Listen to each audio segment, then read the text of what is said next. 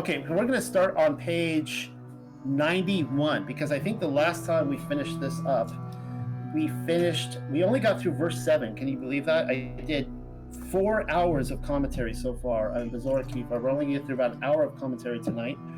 And we're only eight verses in, or we finished seven verses. So this is going to be, you know, maybe it'll be a, a year long study. I don't really know. All right, here we go. Bezorah Kepha 8. So if you guys just want to park it on page 91, I'm going to go ahead and just read through the first several verses, keep you guys, get you guys up to speed. I will remind you that uh, Bezorah Kepha, the Gospel of Peter, has maybe 60 verses in it, maybe by some translations. I think by the one I'm using might have 40 something. So you can see how far we still have to go. But let me read what we've gone over so far, starting in verse 1. But of the Yahudim, none washed his hands, neither Herod nor one of his judges. And since they did not desire to wash, Pilate stood up. And then Herod the king commanded that Adonai be taken, saying to them, What things I command you to do to him, do. Verse 3 But Yosef, the friend of Pilate and of, and of Adonai, had been standing there, and knowing they were about to crucify him, he came before Pilate and requested the body of Adonai for burial. And Pilate sent to Herod and asked for his body, and Herod said, Brother Pilate, even if no one had, has asked for him, we purpose to bury him, especially as the Sabbath draws near. For it is written in the Torah that the sun should not set upon one that has been put to death. And he delivered him to the people on that day before the feast of Matzah. And they took Adonai and pushed him as they ran and said, Let us drag away the son of Elohim, having obtained power over him. I don't know, however many times I've read that now, that just haunts me every time I read that. It's such a haunting picture of this mob mentality saying that the son of Elohim has been given over to them in their power now, and they just beat him and spit on him and you know mercil- mercilessly. And they clothed him with purple and set him on the seat of judgment, saying, Judge righteously, O king of Yasharel. And one of them brought a crown of thorns and put it on the head of Adonai, and others stood and spat in his eyes, and others smote his cheeks. Others pricked him with a reed, and some scourged him, saying, With this honor, let us honor the son of Elohim. And they brought two criminals, and they crucified Adonai between them. But he held his peace as though having no pain. That's where we ended up last time. So, verse 8. And when they had raised the cross, they wrote the title, This is the King of Yasharel.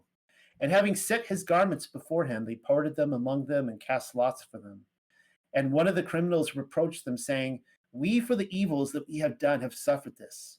But this man who has become the Savior of men, what wrong has he done to you? And they, being angered at him, commanded that his legs should not be broken, that he might die in torment. And it was noon, and darkness came over all Yehud, and they were troubled and distressed, lest the sun had set while he uh, as yet uh, while he as yet alive. For it is written for them that the sun set not on him who has been put to death.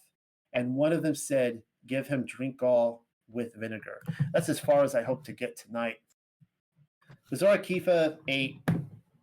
And as you can see, and when they had raised the cross, they wrote the title, This is the King of Yasharel. Pilate isn't the one who wrote the plaque this time around. It was put there by the mob as an ongoing attempt at mockery. I will remind you, for the, if you're just tuning in for the first time, that you know Pontius Pilate and the Romans, they're not the ones crucifying him. They're not the ones beating him. They're it's it's the Yahudim, it's the temple controllers. So it's it's saying when they had raised the cross, it means they, the temple controllers, they, the Pharisees, uh, raised the cross, and they wrote, "This is the King of Yasharel." Some have stated that this single act is one of the biggest divergences from the canonical Passion accounts, but I disagree. Let's not confuse Yochanan with the Synoptic Gospels. It is Yochanan and only Yochanan which records Pilate as the sign maker. Contrarily, Matthew, Marcus, and Lucas make explicit mention of the sign, the defining difference being that they never finger finger uh, finger finger they, they never finger Pilate as the culprit. In those instances, it is still they who come up with the material. Therefore, it deviates from nothing. You know, just remember now that there's the Synoptic Gospels and then there's Yochanan. The Yochanan, it's kind of its own thing. Read those three accounts again. Bezorah Kifa feels different, but only because of the change of perspective, is all.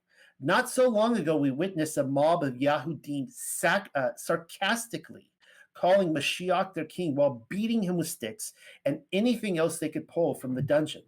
The experience was an unsettling one. Though again, I will ask you to read the three synoptics with a fresh perspective now that we have seen the sleight of hand. How about Bezorah Marcus for starters? Now you can see there. Um, actually, you know what? I'm just going to read. You can see Bezorah Marcus, the the Greek on the left. I'm going to read from the Hebrew on the right. Now it was the third hour when they hanged him up. So who is they here? All right. And they said a writing over him, This is Yeshua Natri, the king of the Yahudim. Then they hanged up two thieves with him. This is not the Romans, I'll remind you. This is the, the, the Yahudim doing this. So they hung up the sign. One to the right and to the other to the left. Then the scripture was fulfilled, which says he was numbered with the wicked ones. That comes from the Hebrew Gospel of Marcus, chapter 15. It says they hung him up and then they set a writing over him. Who was they? You know the answer to that one, but are still having a difficult time coming to terms with it. The passage is a match with Kepha. Let's keep snooping around in the synoptics, though, just to be certain. The next passage derives from Matithyahu. So you can see again the Greek on the left. I'm going to read from Hebrew Matithyahu on the right. And they sat looking at him, and they placed a writing above his head. This is Yeshua, the king of the Yahudim. Then they hanged up two thieves with him, one to the right and right side and one to the left side. That comes from chapter 27. There are more of those they them pronouns and we hear that we hear so much about in the world today. And I'm willing to bet it's not describing Pilate. Once again, the same individuals who hung him high were responsible for producing the sign. Insisting that he was hung high in the Hebrew is interesting for sure, and may add insight to the mob mentality. Though I'm guessing the word crucify was foreign to the language.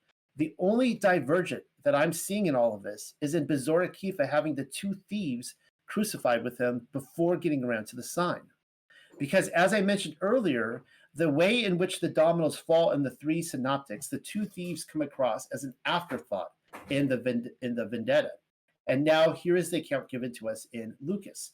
So I'm going to read once again from oh well i'll read um, lucas on the left and then Matt, Matithyahu on the right and the soldiers also also mocked him coming to him and offering vinegar and saying if you be the king of, of the yahudim save yourself and after a superscription also was written over him in letters of Yavani and Latin and uh, Ivrit.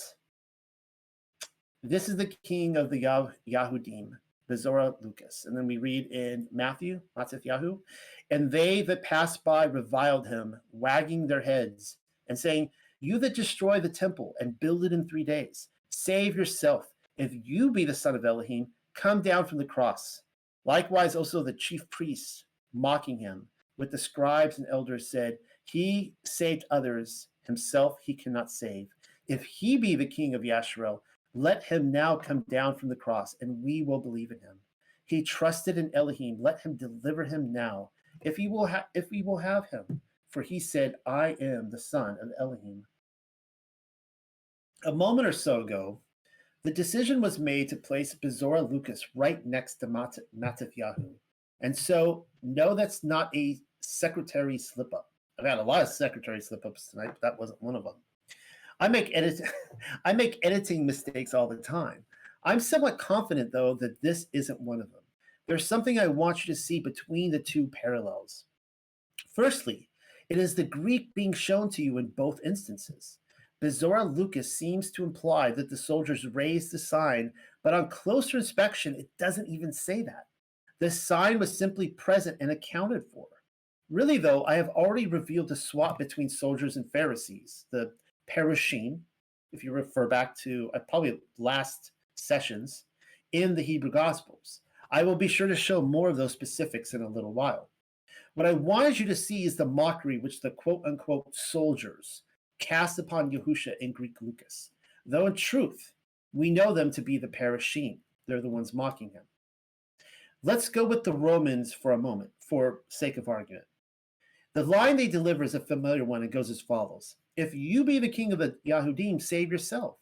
A little strange, don't you think? Again, the context it is as it is given to us is supposed to involve Roman soldiers. Roman soldiers are crucifying a supposed king from a backwater society.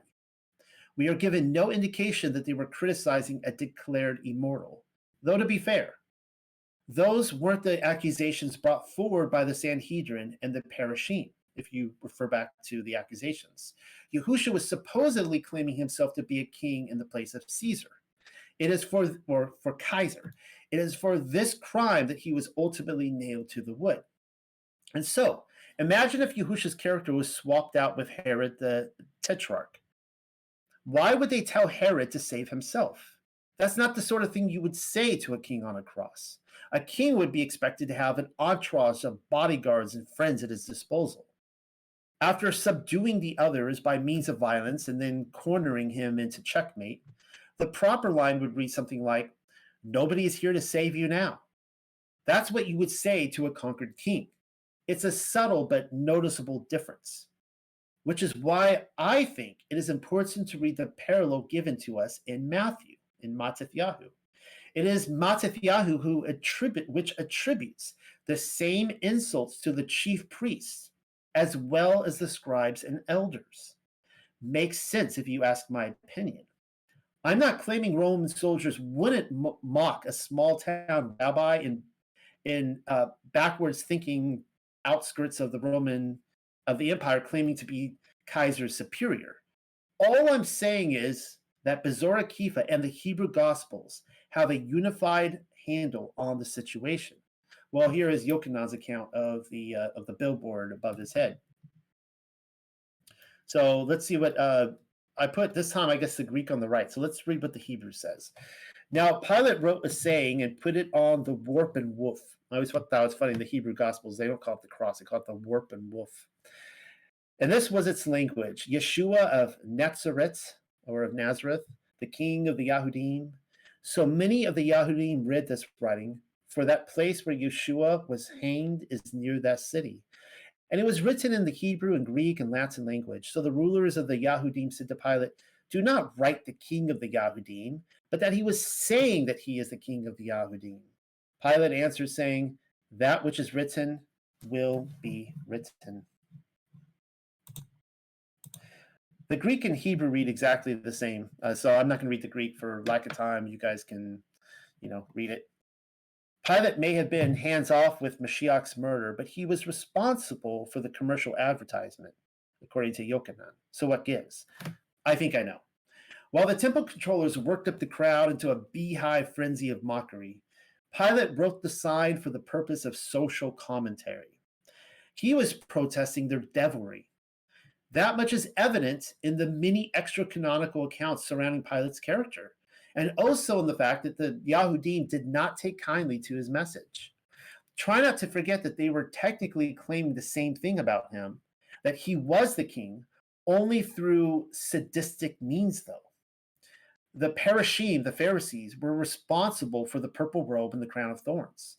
The Hebrew Gospels conquer, oh, concur uh, with Kifa on that one. They also placed them on the judgment seat and then spit into his eyes, claiming they were doing so to honor, quote unquote, the son of Elohim. Their disapproval of Pilate's message, uh, message seems to stem off the likelihood that the Yehudan governor believed his claims to be true. What I have written, I have written. He had already demanded the body of Mashiach from Herod, and now this. In both instances, the Yahudim had no legal authority to override his decisions. There is even further evidence that Pilate did not crucify Yahusha. The possibility exists that the Parashim wrote a sign and then Pilate added his own contribution in three separate languages. I don't necessarily believe that to be the case, but it's an option worth considering. And keep in mind now we have a tension here because you have the three synoptic gospels that say that the uh, that they put up the sign, and then you have in the Gospel of Yochanan, Pilate puts up the sign. So which is it, right? The only other scenario seems to be one which has Kifa and the, Synop- in the Synoptic Gospel, writers mistakenly thinking the Parashim had placed the sign there for the purposes of mockery, because they most certainly used it to their advantage, advantages, even if Yochanan records their initial disapproval. Now, keep in mind, I pointed out that Yochanan has a witness there, the disciple whom he loved, whom he said he got his notes from. So here we have a direct person who was at the foot of the cross, who you know, I I, I think Yochanan's account is is probably spot on.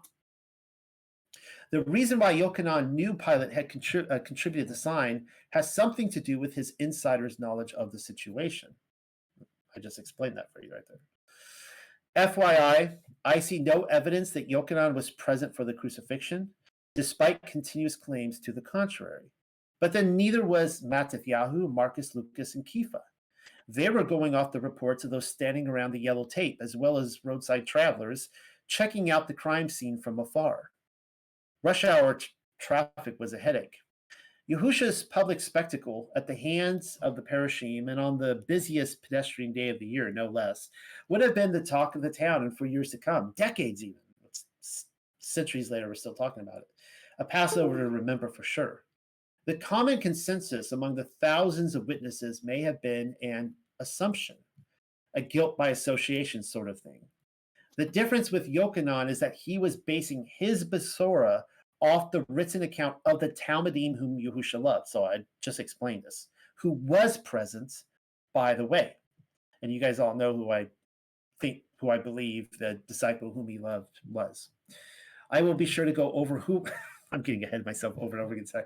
I will be sure to go over who I believe that individual to be later on in the commentary, because Kepha most definitely does clue us into that individual. But for now, knowing that Yosef of Ramah was a friend of Pilate should suffice to Yochanan's insider's knowledge. More on that at a later hour. Moving on to Bezorah Kepha, verse 9. And having set his garments before him, they parted them among them and cast lots for them. The they them pronouns continue. Perhaps you too have experienced what it is like to sit around the table, exposing the conspiracies of our sociopathic controllers against humanity, only to have that one person in the room ask, Who are they exactly? Uh oh. They're on to you. Your answer determines whether or not you're an quote unquote anti Semite. Because ask nearly any pastor, Zionism is apparently a biblical thing. I figure it's the very reason why the scholars aren't talking about the Hebrew Gospels, much less Bezorah Kepha. The Parashim were personally involved in the shellacking, and we can't have that. There i think it was just the pope recently who just came out with a quote and said they had nothing to do with it whatsoever. It was all rome. They were like you know boo hoo hoo on the on the roadside. They had nothing to do with it. Their involvement isn't a fluke either i had earlier promised to show more of the fine prints in the hebrew gospels. And so here is the obvious. The casting of lots in bezorah yochanan reads as follows. Now you can see the greek there on the left. Not going to read that. Everybody can look that up in their Bible, anyways. But Hebrew Gospel of Yochanan, chapter 19, 23 through 24 says, Then the Pharisees, there's the Hebrew word right there, perushim, Eh, that does not translate to Roman soldiers. When they had hanged him up, took the garments and divided them in four parts, for everyone his part. Therefore they said among themselves, Let us not tear it, but let us cast lots over it whose it will be, in order that the scripture could be fulfilled, which says, They divided my clothes among themselves and cast lots on my garment. Therefore, the Pharisees did these things. The casting of lots over his garment is a reference to Psalm 22, a psalm of David, and fits perfectly within the framework when recognizing who they, the them, they people, truly were. Here is your first clue David's enemies were not the goyim. Okay, it wasn't the it was it the Kittim or Kittim. Who uh, who was he hounded down by but his own people? Happened to be the, the king of Israel. Well, the same can be said of Yahusha, Hamashiach.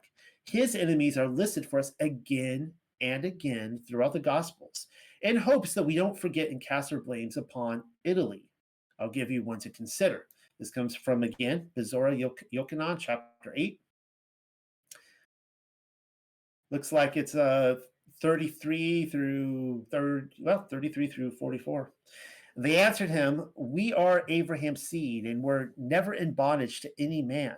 How say you, ye shall be made free? Yahusha answered them, Amen, Amen. I say to you, whosoever commits sin is the servant of sin. And the servant abides not in the house forever, but the Son abides ever. If the Son therefore shall make you free, ye shall be free indeed. I know that ye are Abraham's seed, but ye seek to kill me, because my word hath no place in you. I speak that which I have seen with my father, and you and ye do that which ye have seen with your father. When was the last time you saw this message spoken in a church?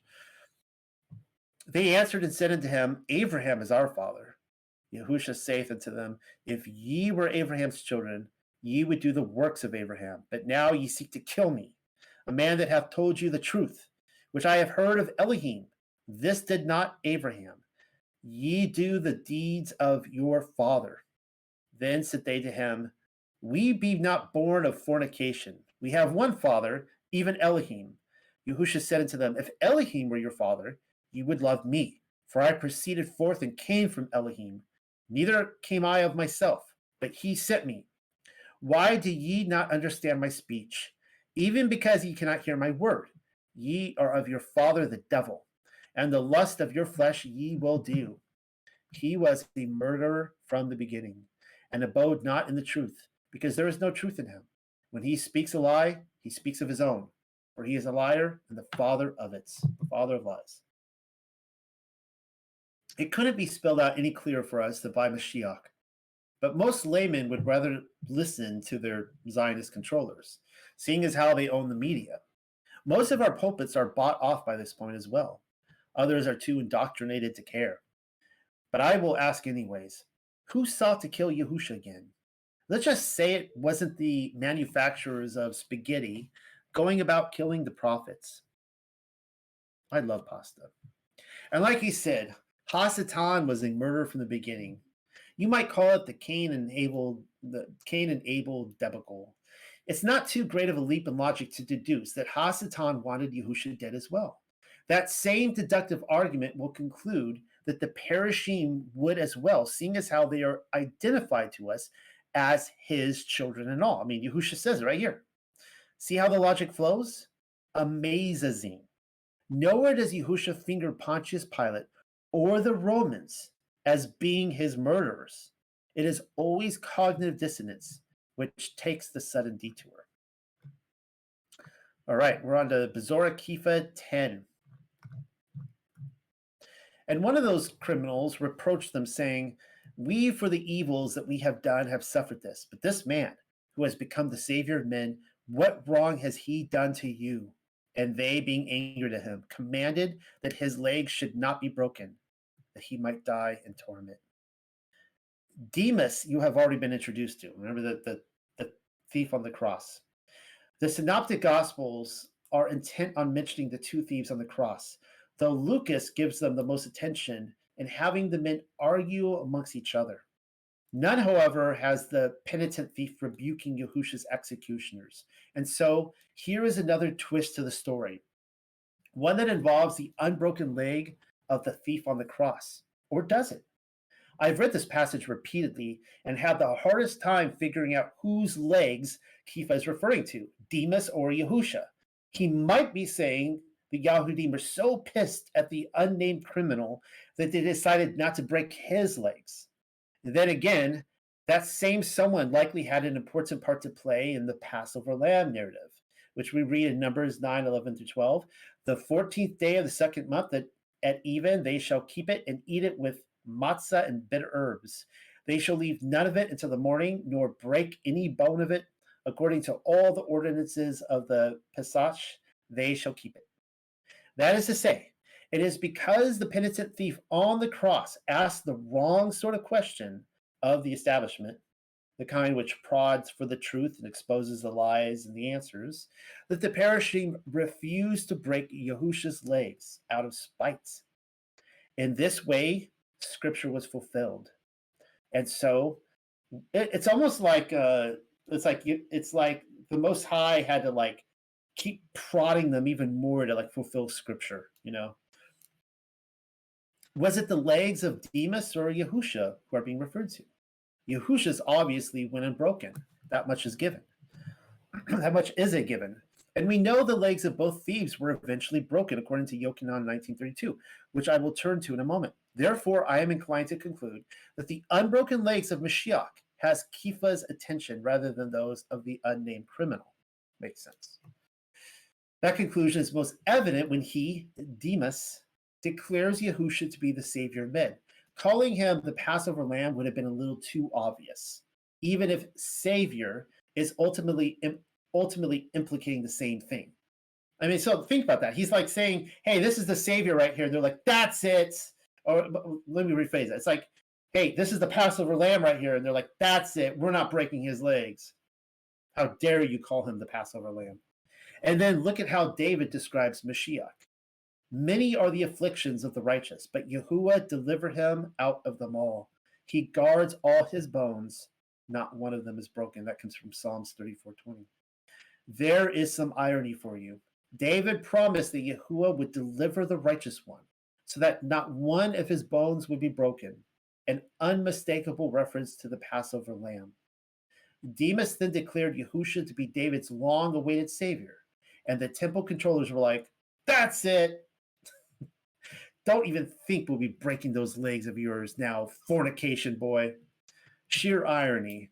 In breaking the Torah out of spite, no, un, no, pure unadulterated hatred is more like it.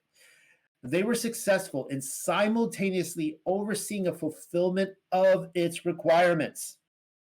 That's a, that's crazy talk.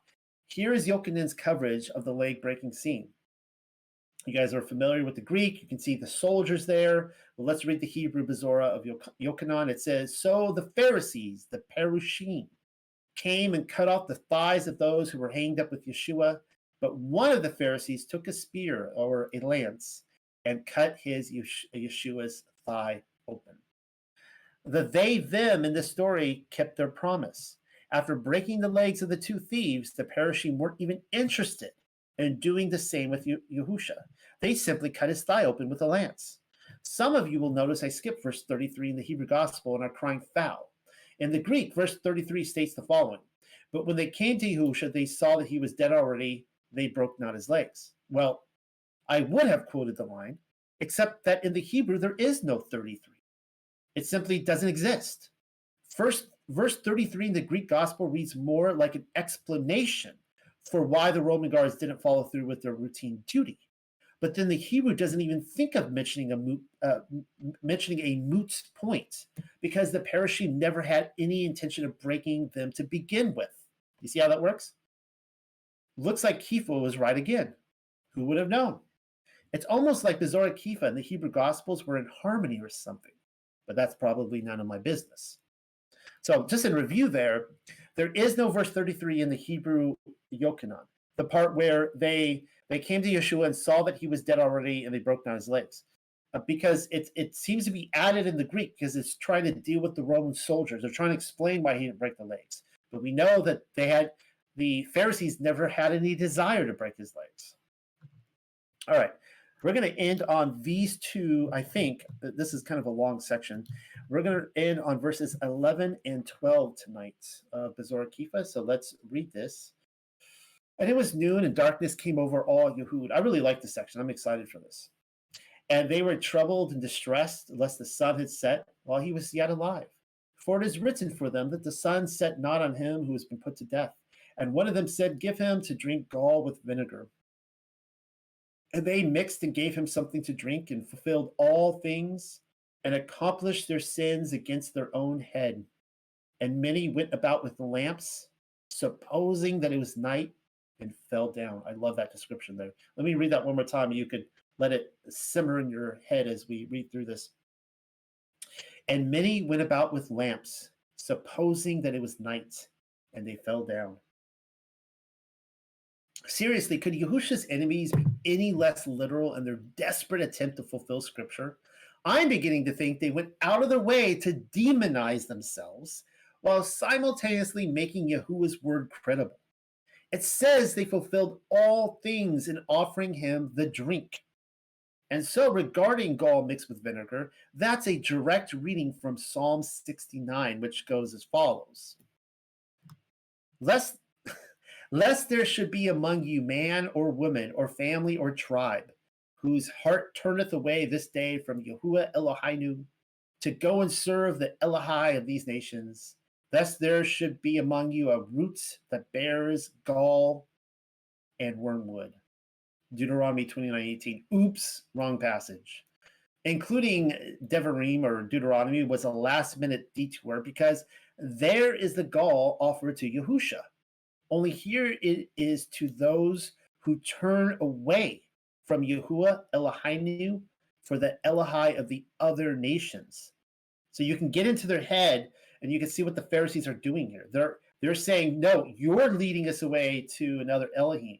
Really, they they were trying to lead people to the Talmud, and you know he's trying to lead them to the Torah. I am thinking the Yahudim were attempting to pacify this one when in fact Psalms is what they ended up with. And then we read here in Psalms in 6921, uh, they gave me also gall. Uh, you see the same word rosh as you do in Deuteronomy for my meat, and in my thirst they gave me vinegar to drink. I put uh, the NLT in here, so let's see what this says. But instead they gave me poison, hmm, rosh for food. They offer me sour wine for my thirst. I am offering the New Living Translation up into the mix because it straight up says the gall which was offered to him was a poison. That's what the Hebrew word rosh essentially means poison. It has furthermore been suggested that the hemlock mentioned in Husha or Hosea 10:4 or karos in Hebrew is yet another rendering of rosh, most likely indicating the poppy, poppycock. It would thus stand that the water of gall mentioned in Yirmiyahu, Jeremiah 8:14, is a reference to poppy juice. That was Socrates' poison of choice, you know, in Plato's Phaedo. Socrates drank from a cup of poison hemlock and then proceeded to tell everyone around him that the earth wasn't flat but a globe. It's true. You have to read it for yourself. By the way, this is the first ever mention of uh, the earth being a globe in literature on Socrates' deathbed. When his disciples asked him to expand further on his claim as to the globularity of their world, he said there wasn't time and then he died. What a joker. Fun times, though. Socrates' disciples continued to pass that cup of poison hemlock around the room, it seems, because just about everyone believes the world is a globe. Thank you, Socrates. That's just a side note to the fact that Yahusha rejected the poison they offered him. The Yahudi may have attempted to highlight Deuteronomy 29:18, but then it is no coincidence that they were they were also in the darkness at the moment of offering. Speaking of which, the elephant in the room happens to be the method by which many attribute to the darkness. The 1961 movie Barabbas, which uh, I have never seen, uh, but I'm told it filmed an actual eclipse of the sun to produce their effect, thereby agreeing with the conclusion of many. Well, Houston, we have a problem. We have a problem, Houston, because a solar eclipse only happens when the moon passes between the sun and the earth. The Jewish months begin with the first sighting of a waxing crescent. Not just in Judaism, though.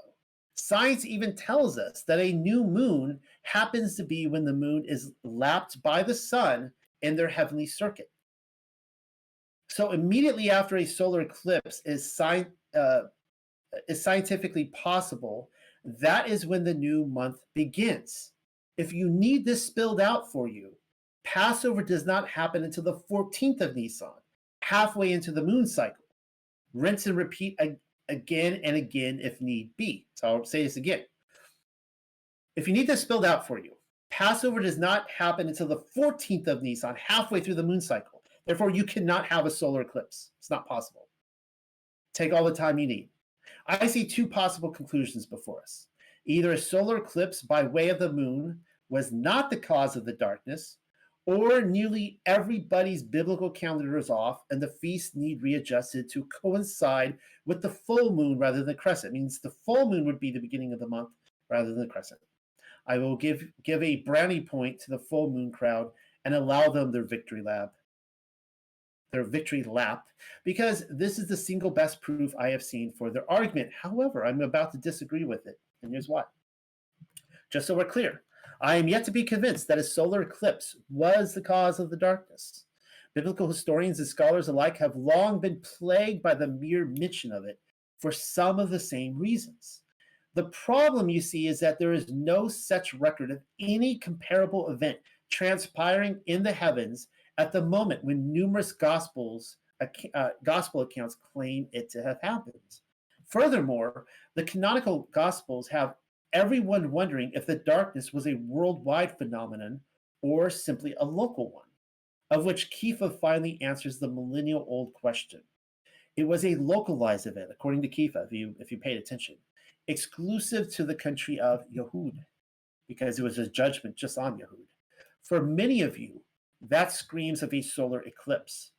Again, though, I'm not so certain of that, nor were the early Christians apparently. And I just thought of this. Again, this is more evidence that the Romans were not being judged, right? It was a judgment on Yehuda, not on Italy. All right, so we get this from Tertullian, and he says, and yet, nailed upon the cross, he exhibited many notable signs by which his death was distinguished from all others. At his own free will, he, with a word, dismissed from, from him his ruach, anticipating the executioner's work. In the same hour, too, the light of day was withdrawn, when the sun at the very time was in his meridian blaze. Those who were not aware that this had been predicted about Christ, no doubt, though in an eclipse, you yourselves have an account of the world portent still in your archives. The earliest surviving discussion that I can find derives from Tertullian, writing in the whereabouts of 197. The Latin author from Carthage claimed that many people mistook the darkness for an eclipse, when in fact it wasn't one. Furthermore, there was an independent account of the omen held in the Roman archives which proved his point. I checked. No such document presently exists in the public. Bummer.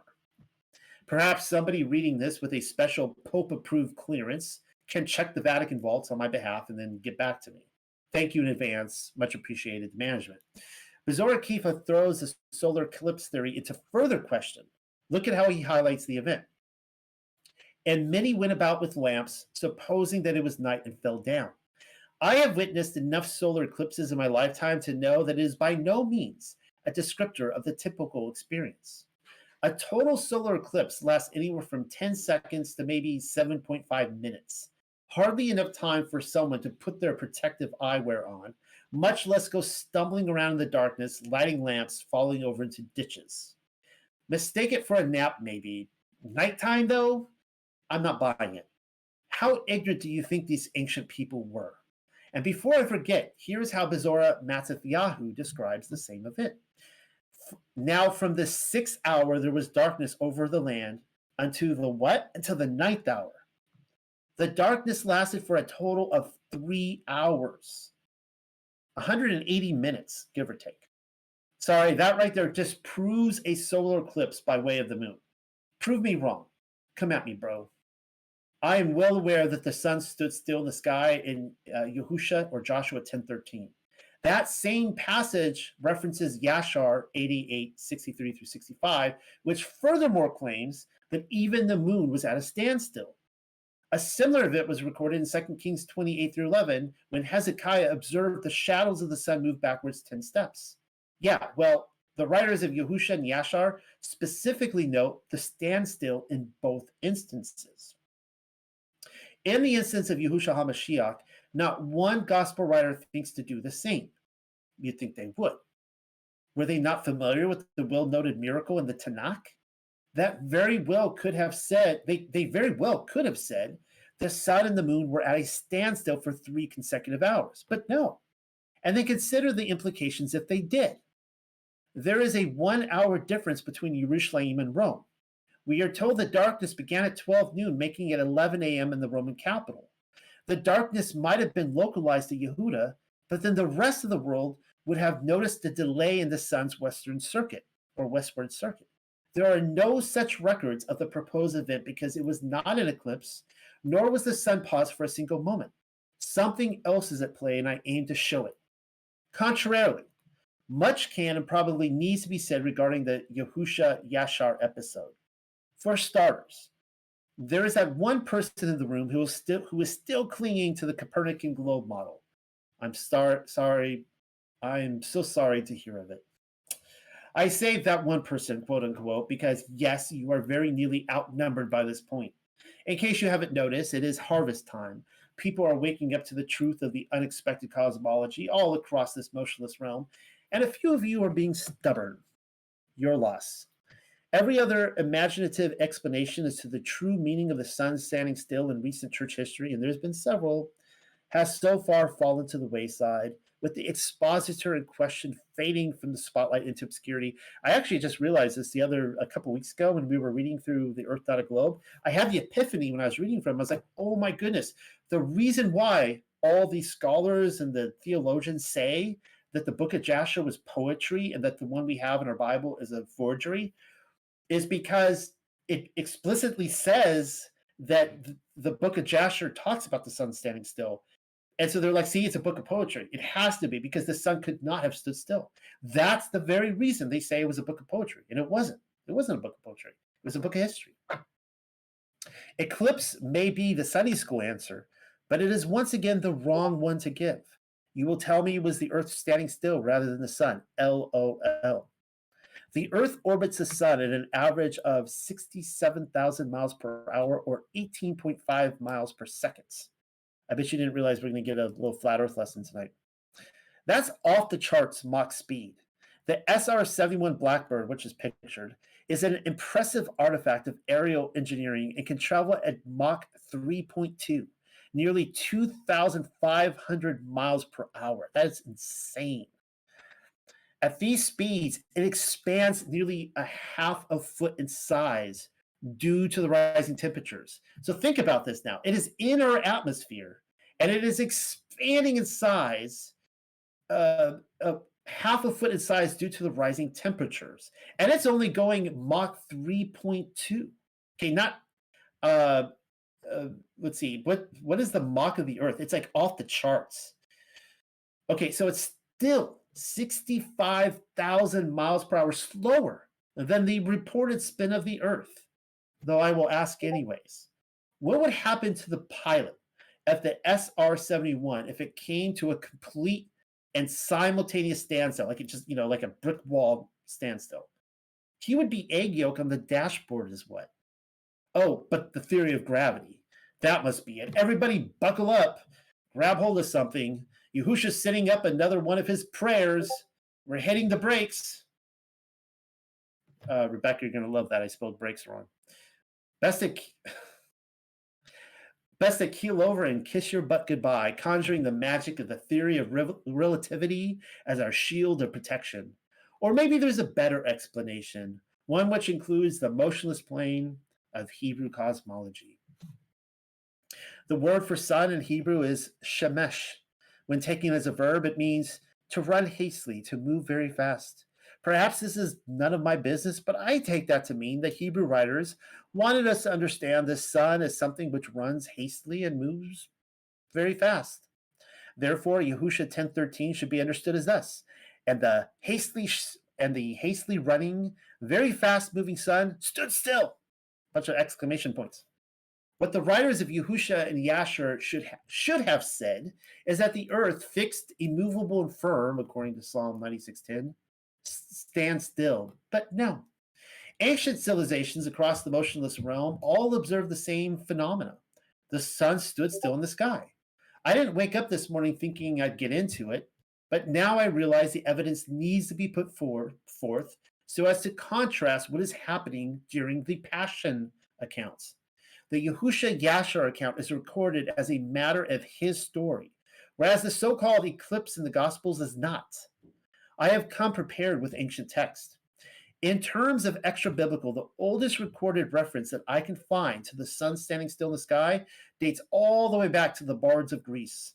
Some might even say to Homer, the, the blind bard of uh, Ionia.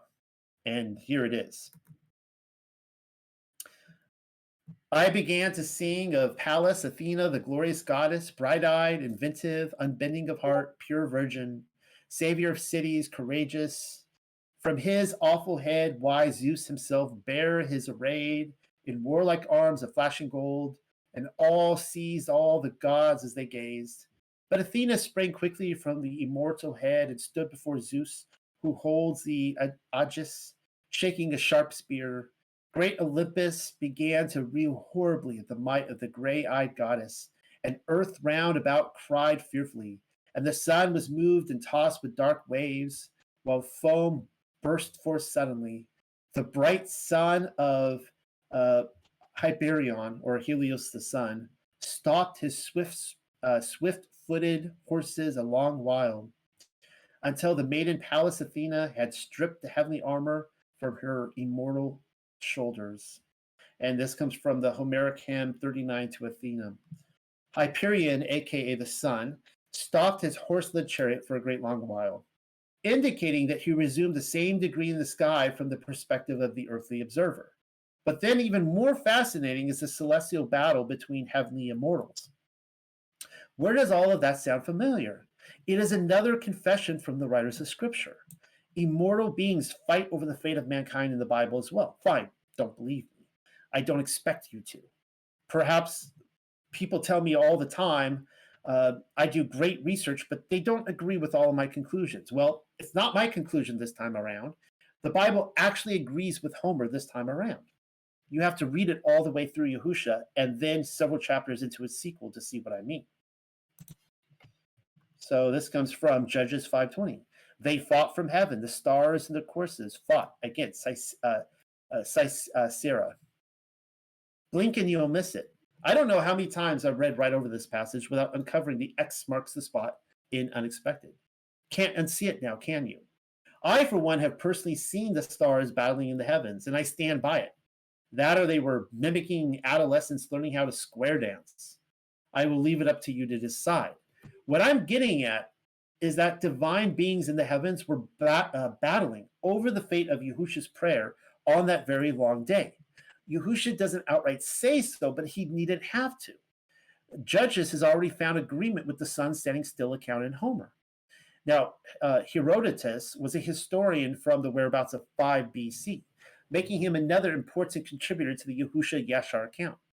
Many uh, scrumptious observations can be ascertained from his visit to Egypt, though it is the archive shown to him by the temple priests which has my current interest. Herodotus couldn't help but notice one particular day, which was recorded to be twice as long as any other day. Moving on, another Egyptian tradition is told by French scholar uh, uh, Fernand Crom- Crombetty, whom we are told is a translator of hieroglyphics. And this is what he has to say. The sun, thrown into confusion, had remained low on the horizon, and by not rising had spread terror amongst the great doctors. Two days had been rolled into one. The morning was lengthened to one and a half times the normal period of effective daylight. A certain time after this divine phenomenon, the master had an image built to keep further misfortune from the country. In a small angle on the edge of the horizon, the sun itself, which had just risen at the spot where the moon was going, instead of crossing the sky, stayed where it was while the moon, following a narrow path, reduced its speed and climbed slowly. The sun stopped moving and its intensity of light was reduced to the brightness at daybreak. I had considered taking the marker out on the important parts, but then I would have ended up highlighting the entire thing. To sum it up, the sun remained in the visible in the visible heavens long enough to roll two separate days into one with never a night in between, thereby sending the scientists into tailspins. Oh dear. I am told there are many similar accounts throughout Mesopotamia recounting the long day, including Babylon and Persia, though the claims given to us in the Western Hemisphere are far more telling. It is in the Americas where we come to learn of the long night, which would make sense. The first person to learn of the quote unquote long night, according to the official narrative, was Bernardine de Sahagun, the uh, Franciscan friar. His arrival to quote unquote New Spain in 1529 produced a host of collaborative stories or collaborating stories, one of which tells of a time when the sun rose only about the horizon and remained there without moving. The moon also stood still. Elsewhere, the Ojibwa, Ojibwe Indians tell of a long night with no light. In the Canadian Lake Winnipeg area, the I guess it's the Bunji tribe made the same claims, as did the Omaha natives, who colorfully described the sun as being caught in a trap by a rabbit before sunrise. The Ute Indians described the disruption of the movement of the sun, and French Jesuit, I know, Paul Le Jeune, recounted a long night as told to him by the Wyandots. Throughout Central and South America, the Mexican anal, um, a, um, annals of, uh, man, I'm butchering this, Quat, Quatitlan, uh, which is dated to 1000 BC, describes another long night. My favorite account may just belong to an Aztec inscription dating to the whereabouts of 1400 BC, which reads, The sun did not rise for a whole day in the city of the gods. A similar Aztec narrative describes a human sacrifice offered to the gods, so that once again the world might have a sun. And then look at the long night account given to us in uh, Popol Vuh. They did not sleep. They remained standing, and great was the anxiety of their hearts and their stomachs for the coming of the dawn and the day.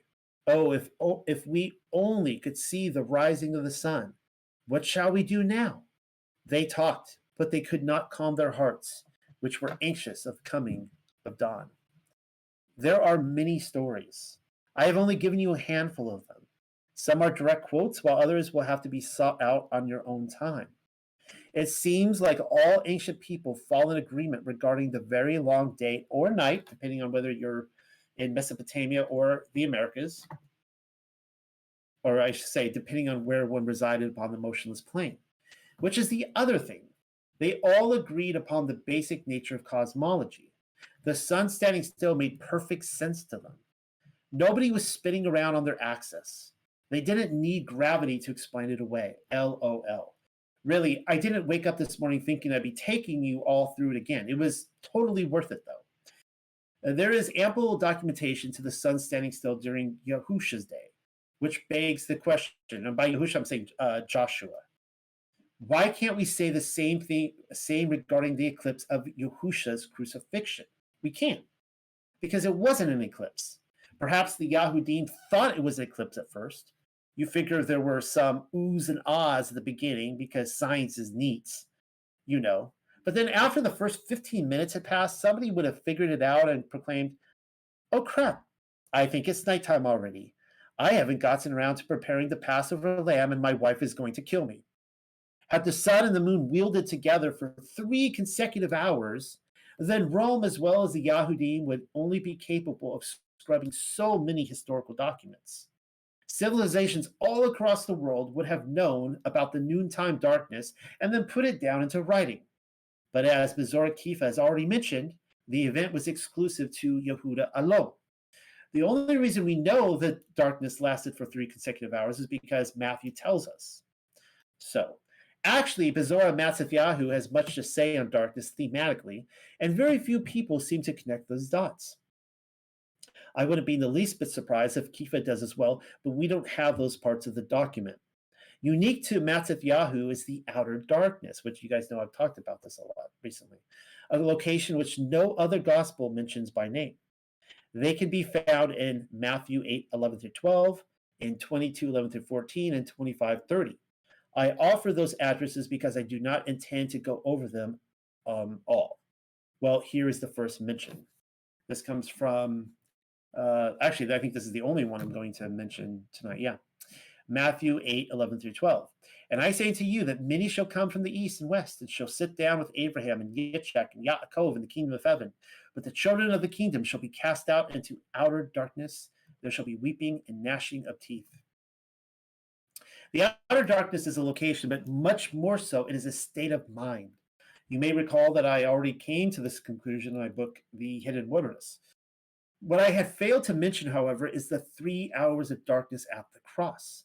How was this oversight even possible? You see, the reader of Matthew should be perfectly capable of digging through the developing plot, particularly as they arrive upon each of these coming darkness references, and then gasp when the very thing Yahusha warned about happens in real time. The darkness was intended as a judgment against the self entitled children of the kingdom as they go about living their lives in rebellion. It's not like Yahusha didn't warn the Yahudim of the coming darkness. Is it any coincidence then that they crucified the son of Elohim and then within minutes, darkness fell upon them while they stood around and watched? No, it's not. Even still, they had another 40 years to repent before Jerusalem's destruction. Now, even gotquestions.org is pressed to admit that something is amiss with the outer darkness narrative. Nearly all theologians claim the outer darkness is a reference to hell. It says the hell, it should say hell. But apparently that's not the case this time around with the Intelnet Q&A people. Here is their quote. Perhaps the place of judgment is pictured as dark, quote unquote dark, because of the absence of God's cheering presence. And then follows with several Bible mem- memory verses. For once I find myself in agreement with them. The outer darkness is a place of consciousness. It isn't Sheol and it doesn't appear to be the abyss, nor does it sound like the lake of fire. Sheol is dropped into the lake of fire in Revelation 20, 14 once and for all. Death itself is done away with. The destruction is irrevocable. It would be strange indeed for someone to be tossed into the lake of fire only to die and then go to Sheol, but then to be extinguished once and for all in the lake of fire. Nor have I ever seen a single reference to the lake of fire being a place of darkness. The Got Questions crew is absolutely correct in suggesting a place of spiritual darkness. And like I said, they include memory verses. Let's look at some of them. Um, we'll look at a couple of them, and we're going to end on this tonight. We're almost done. You hide your face, they are troubled. You take away their breath, they die and return to their dust. You send forth your ruach, they are created, and you renew the earth. That comes from Psalms 104. Good verse. The hidden darkness is quite possibly a place where Yahuwah Elohim hides his face. Does that incident sound remotely familiar? Be patient. We are about to arrive there in Bezorah Kepha. It may even be a state of mind. The reason I can say that is because of the passage which the Bible Q&A people follow up with, uh, uh, Yochanan Rishon, that would be uh, 1 John 1 5, and also 2 11. Then this then is the message which we have heard of him and declare unto you that Elohim is light and in him is no darkness at all. If we say that we have fellowship with him and walk in darkness, we lie and do not the truth. I mean, think about that with the, the cross scene right there. And then we see in 211, but he that hates his brother is in darkness and walks in darkness and knows not whither he goes because that darkness has blinded his eyes. That reminds me, I'm just right there, like walking around with the lanterns falling into ditches. They know not where they go. They're living in darkness. A clear indicator as to the reality of the outer darkness is given in the stride of the individual. It is not where he is walking so much as in his manner of walking. Remind yourself how they went about in Bezorah Kepha again. They were lighting lamps and still managing to fall over. Today, many to most people reside in the darkness, as the path of light continues to be an extremely narrow one. Really, though, I can't think of a more extreme example to illustrate uh, Yochanan's point than the passion event. The proof of their lie is in their hatred. They quite literally murdered the light of the world while claiming to have fellowship with Elohim. No wonder the lights went off. The darkness was a holy spiritual event.